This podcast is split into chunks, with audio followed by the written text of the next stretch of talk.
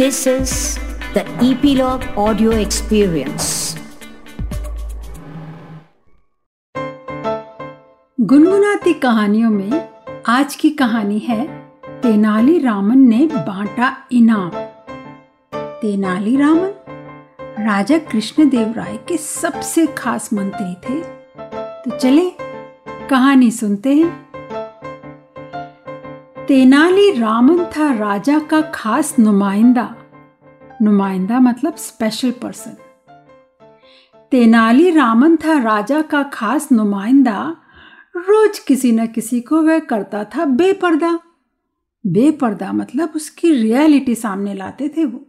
क्योंकि वह था राजा का हितैषी, इसलिए राजा ने माना था उन्हें अति विशेष भी। अष्टमी के दिन गया रामन राजमहल के द्वार। अष्टमी मतलब हिंदू कैलेंडर की एट्थ डेट। अष्टमी के दिन गया रामन राजमहल के द्वार तो दरबान ने प्रवेश देने से कर दिया इनकार। रामन ने मनाया, हाथ जोड़ा, बोला, जाने भी दो यार। आधा तुम रख लेना, मुझे जो भी मिले पुरस्कार।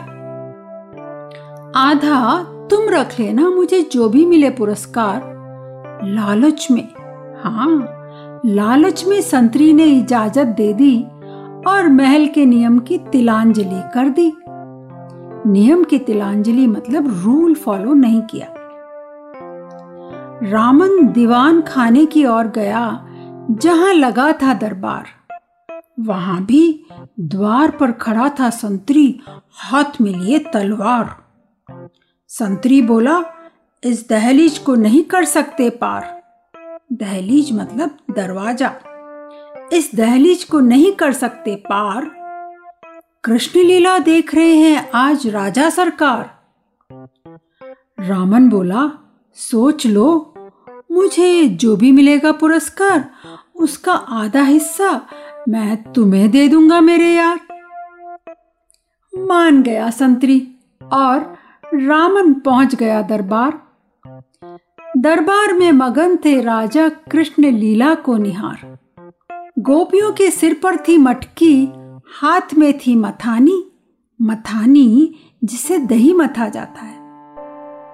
गोपियों के सिर पर थी मटकी, हाथ में थी मथानी, यह देखकर तेनाली रामन को सूझी शैतानी। रामन को सूझी शैतानी वह बोला, राजा जी, यह कृष्ण लीला है नकली। कृष्ण के सिर पर न तो मोर पंख है, न हाथ में मुरली। गोपियों के सिर पर घड़े में न माखन है, न पानी। यह कृष्ण लीला नहीं, बस नाटिका है बचकानी। यह देखिए, कहकर रामन ने फोड़ा एक मटका। अब तो राजा जी के मन में गुस्सा बहुत भड़का। इसे अभी सौ कौड़े लगाओ। राजा ने दिया हुक्म। रामन ने तुरंत झुककर राजा को किया प्रणाम। बोला, आपके राज्य में नहीं होना चाहिए अन्याय। आपके राज्य में नहीं होना चाहिए अन्याय। महल के द्वार पर जो संतरी है, उसे भी बुलाया जाए। मुझे जो पुरस्कार मिला है उसमें वह आधे का हकदार और बाकी आधा उसे दे जो खड़ा दरबार के द्वार। सारा किस्सा सुना राजा ने हंस के किया इंसाफ, संतरियों को निकाल दिया और रामन को किया माफ़। तो बच्चों, अब आप बताओ, रामन के इनाम में से दोनों संतरियों को क्या और कितना इनाम मिला होगा। और यह भी सोचना कि राजा ने दोनों संतरियों को नौकरी से क्यों निकाल दिया?